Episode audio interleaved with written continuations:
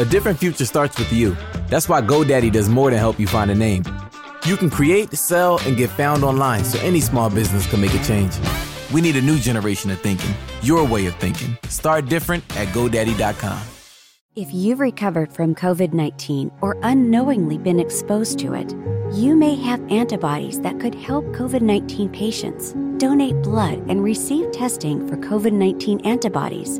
Visit vitalant.org today. This is an ode to Napa cabbage. Of all the cabbages on all the cabbage farms, only you have the crisp crunch worthy of our Bibigo Korean dumplings. No other cabbage would do, because no other cabbage tastes like you. We love you, Napa cabbage. Just don't tell Green Onion. Napa cabbage, one of many obsessively crafted ingredients in every hearty, flavorful Korean dumpling from Bibigo. Go handcrafted. Go Bibigo. Authentic Korean dumplings now in the freezer aisle. It's the Innovation Podcast with Mark Reed Edwards and Garnett Harriman. Let's start the show. Hi, it's Mark. This week, Garnett and I continue our chat with Peter Stewart of Outlier Capital about opportunity zones. We learn the three most important things to know about them, how Peter is capitalizing on them at Outlier Capital, some common mistakes, plus, we get a broader understanding of opportunity zones in general. So here it is.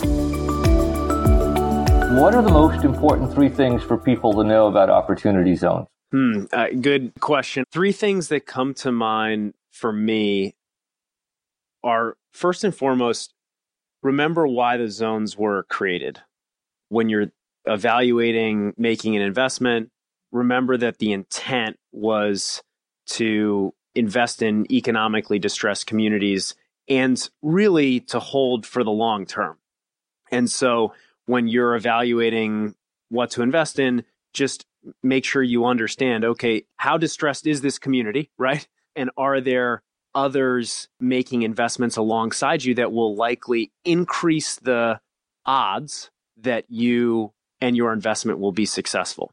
And then the second thing is making sure that you remember that this is a long term hold opportunity. So that would be the first thing. The second thing is, and I, and I Garnett, you, you mentioned it early on, just the number of funds that are being created. I, I got another one this morning from one of my investors. It's unbelievable. And so remember that this is still an investment. You still need to underwrite the sponsor. You still need to underwrite their investment thesis. You still need to follow all the same protocols that you would if you were buying another stock or investing in another piece of real estate. Don't let the fervor, for lack of a better phrase, uh, you know, take over. Uh, and then the, the third thing is what we've been, you know, mentioning all along, which is there's still a lot we don't know. You know, a few things that come to mind are we mentioned about the time for a fund to make an investment. As it relates to real estate, we still don't know how a refinance event is going to be treated. Right. We're still looking for clarity on depreciation, on recapture. So there's a lot that has yet to be decided. And when you're making an investment, just folks need to be aware of that. Hey, is there another? Um, there's another check-in point, right? Um, sometime mid-April or something. There's another update or yes. or, or, or release or something, right? Yes, I think that's correct. And the other thing that I would just mention to folks, and and we can put some of the resources in the notes of this podcast. But the good news is there's a ton being written about this, and there are a lot of great firms that are publishing their research, their ideas, their observations. And so it will be easy for folks to kind of keep in touch with this as it goes along. Great tips. Appreciate those. How is Outlier Capital specifically thinking about capitalizing on the ozones I've heard them referred to? Yeah. So we've looked at a number of different things, but today, what we're most interested in is finding zones where there is already catalytic investment, is the term that I like to use, but where either public private partnerships exist or there are these big investments being made in infrastructure, in you know, mixed use development. A great example in DC is the St. Elizabeth's project in Southeast. There was just a stadium built for the Wizards and Mystics to practice, a, I should say, practice facility and stadium. And then now there's a, a lot of mixed use development going on. And that's an opportunity zone. And I, I think what what our thesis is is we will the the likelihood of us being successful in a 10 year hold investment becomes incrementally higher if we're investing alongside other smart, you know, institutional investors. And so we're looking at opportunity zones like that in DC. We're looking at an opportunity zone investment down in Richmond right now and another popular neighborhood in in Richmond where there's a lot going on. So that's how we're thinking about it today. That's great. I have been looking at participating in some way. I'm not sure how just yet. Just just so you know, Peter, at some newly created investment opportunities that seem to fit the opportunity zone model uh, in Los Angeles and in, in South LA in, in particular. And all of these issues that you're bringing up about how to do it in an intelligent way, how to risk mitigate and, and how to, how to create the right partnership ecosystem around um, not only co-investors, but also government, community, nonprofits, religious organizations. Uh, all of that stuff is sort of front and center in the dialogues I've, I've participated in.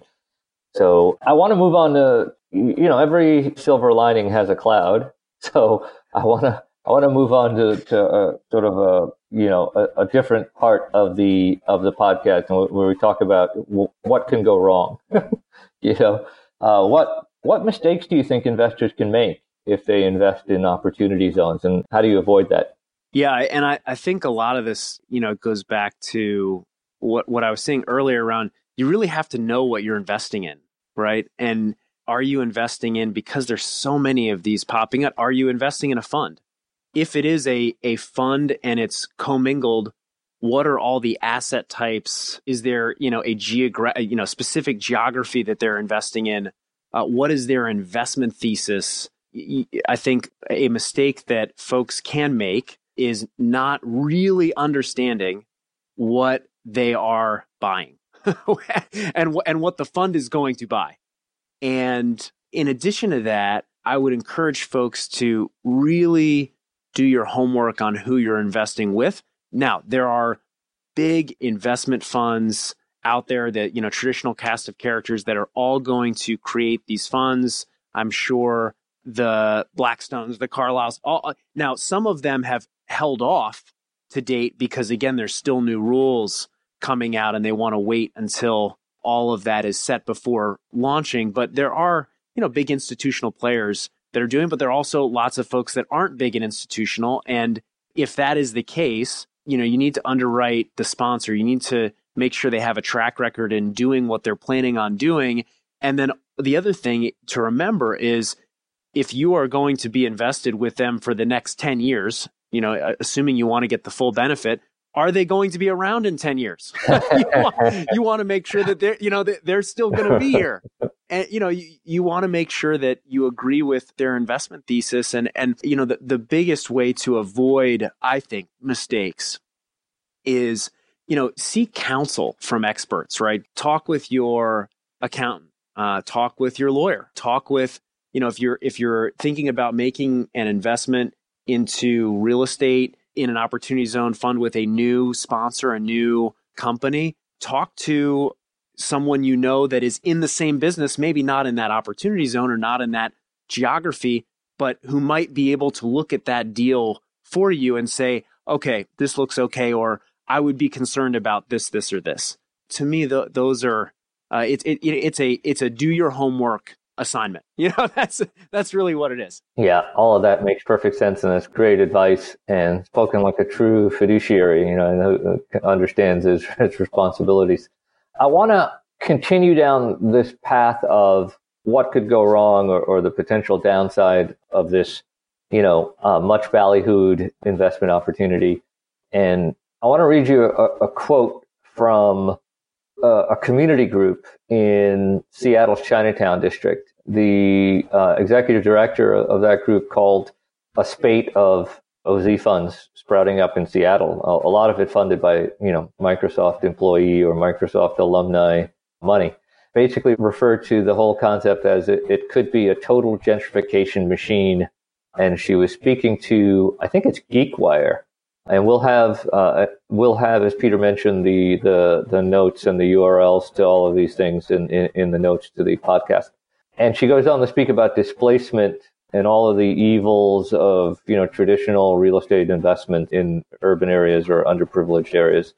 What are your thoughts on this in terms of gentrification and displacement and you know participation in wealth creation versus you know exclusion? What do you think about all this? Yeah, well, first comment would be we're going to need another podcast. Well yeah you know, when, when, you when you ask a developer about gentrification i mean the, the, the can of worms the pandora's box you open i, I know uh, you know, I know we're going to mark extend the podcast. We, well, well, do me, well, well, well do do this. Let's take this. Let, let's let's know that we're just t- scratching the surface but let's be fair on the pro and con side of things, yeah. like like like you seem to be about you know your well thought out answers on everything else. So yeah, you know pros and cons. Yeah, and and I'll say first, I think it's important for us to define what gentrification is, just for the folks listening. Sure. And when I think of gentrification, and I eh, you know that article you mentioned, it's really an influx of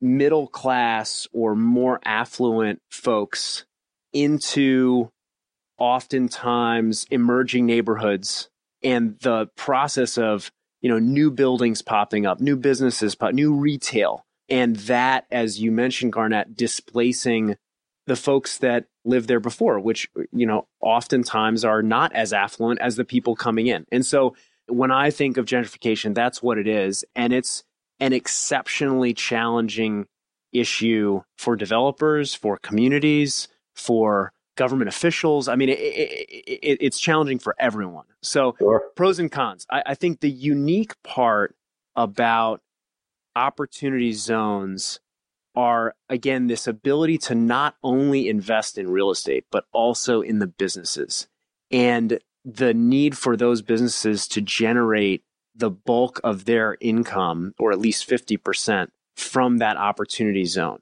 and i think it's really incumbent upon the community stakeholders. And when I say that, I mean not only the community groups, not only the developers, not only the business owners, the politicians, the, you know, in, in DC, it's the, you know, the Office of Planning, it's the Board of Zoning, it's, uh, you know, it's important for all of those groups to come together and talk about the future of that neighborhood and what's important to each of those groups and how they can together make that a reality because in in my experience as a real estate developer where you see the friction is when there is not that when that conversation doesn't happen and we saw that we saw that just recently in um, in Long Island City. Right, oh, that's a good one. Yeah, when the conversation yeah. isn't open, you you have suboptimal results. And so I think you know, to answer your question, Garnett,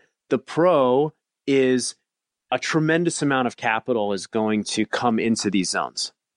The con is a tremendous amount of capital, but you know, exactly. but, but it is set up in a way in that you know the the investment in not only real estate but also business, where I think it can be successful if the community and all the stakeholders participate in an open dialogue, which is challenging. That that's not an easy ask.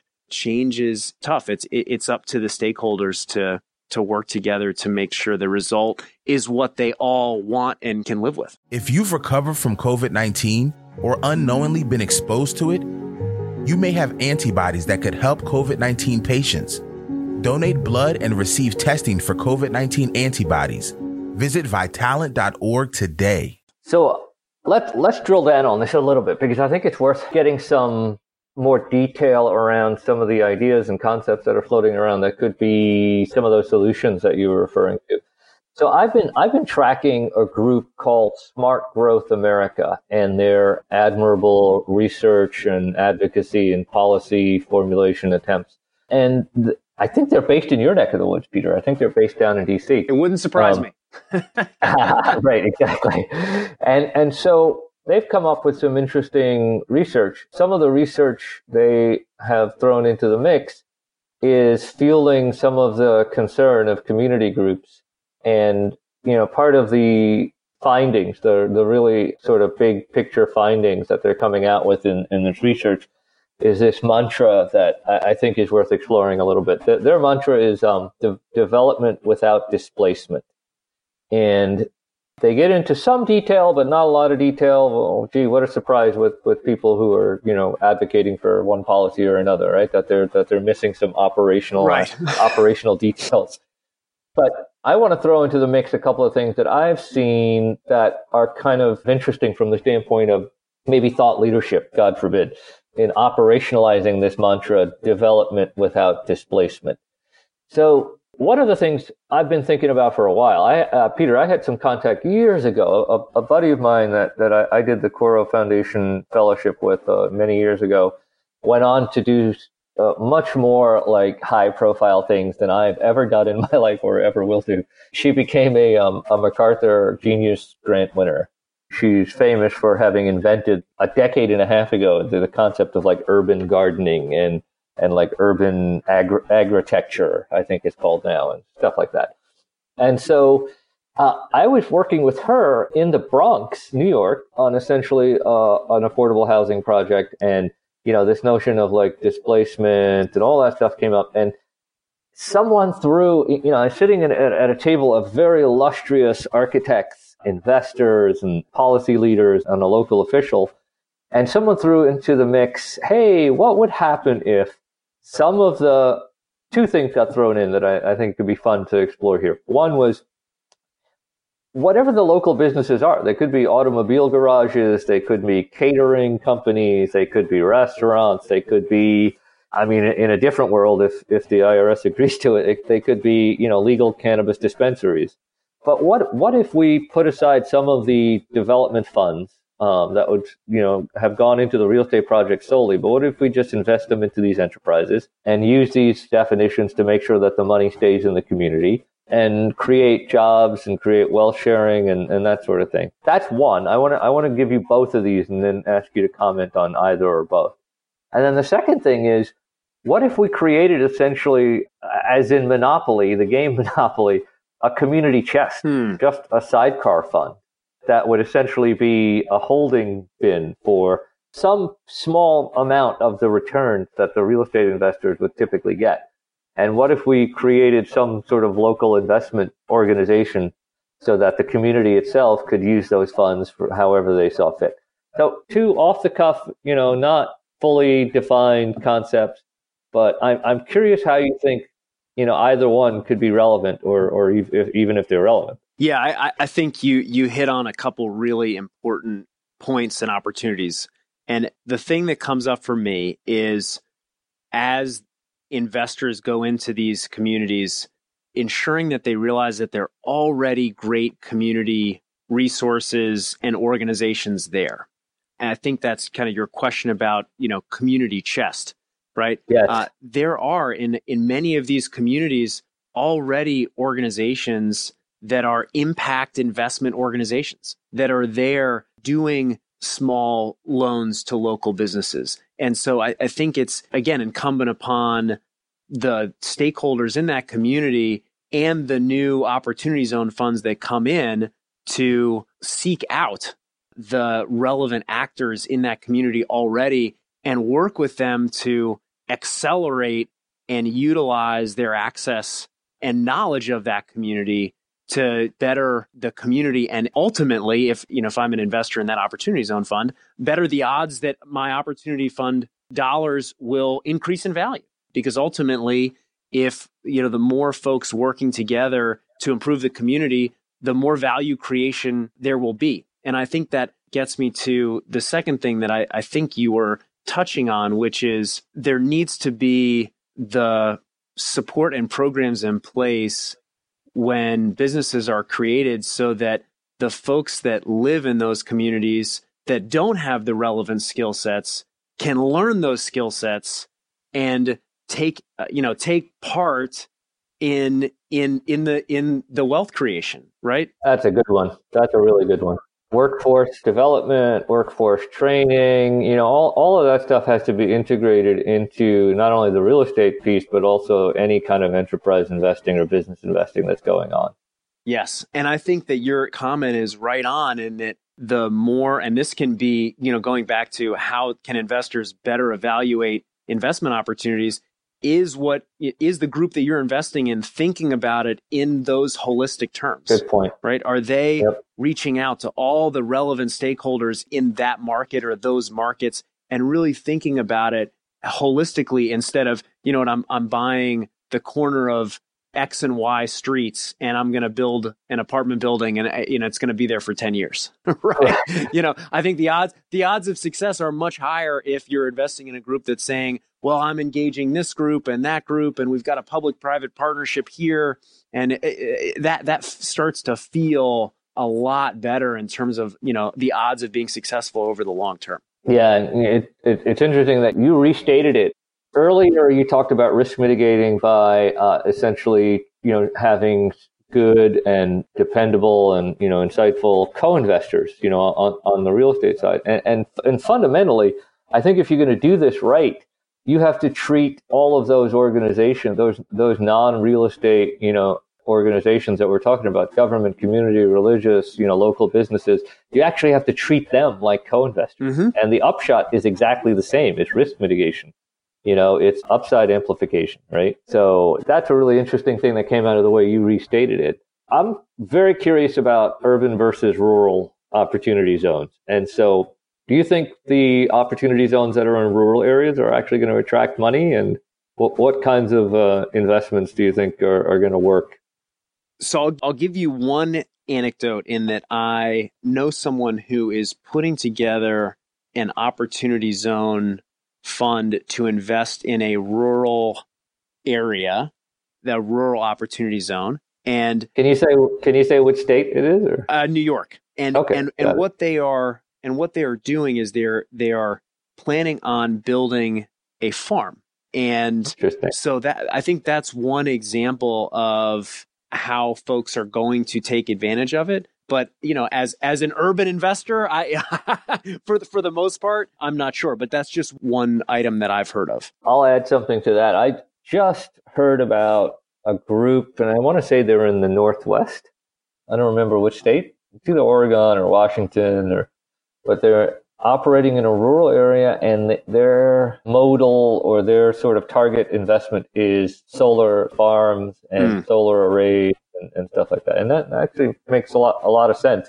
Uh, I, I haven't seen a lot written. I don't know about you, Peter, but I haven't seen a lot written about the sort of granular details of the types of investments that are going to be made in rural opportunity zones. That, that's kind of why I was curious to, to see what you had heard.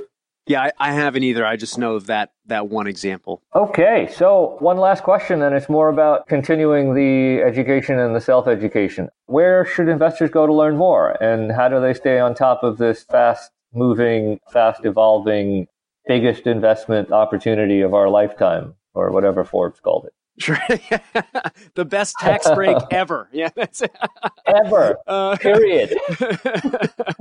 so again, like I mentioned, the great thing here is that there are a ton of resources out there. I'll just list a few, and we can add them to the show notes. The first one is uh, there, if, if you're looking for an opportunity zone map, Steve Glickman, the gentleman I mentioned, that used to be at EIG. He started a advisory company and it's called Develop Advisors. So you can go to developadvisors.com. They have an amazing map with all the zones and uh, where there are hospitals and universities and great, great resource there. Novogradac, which is a, a accounting firm, has a whole, uh, they call it their Opportunity Zone Resource Center, which has a tremendous amount of information. So I'd encourage everybody to go there. Uh, you know, as I mentioned, certainly, you know, speak with your, your accountant, your lawyer. The other thing that I will uh, mention is uh, the company Fundrise has a great, and we can put this in the notes, is they have a great calculator that shows you what the actual dollar benefit uh, would be to you if you invest a certain amount of money, and they'll show it over those four buckets. So that's a that's a fun tool if you as an investor are evaluating, okay, I've got $50,000 of gain or $100,000 of gain, what does that mean over the next 10 years? I've been posting and tweeting about this, so you can look me up on LinkedIn or you can, my Twitter handle is at Peter Outlier, and I'll be, you know, posting more things as well. So hopefully that's helpful. Hey, and don't forget to put in a, sh- a shameless plug for Outlier Capital. What's, what's the website for Outlier Capital? Sure, it's just www.outliercap.com. Okay, that was good and shameless. so I'm going to put in a shameless plug just for OZ. Actually, I, I think opportunity zones are are, are going to be an amazing opportunity.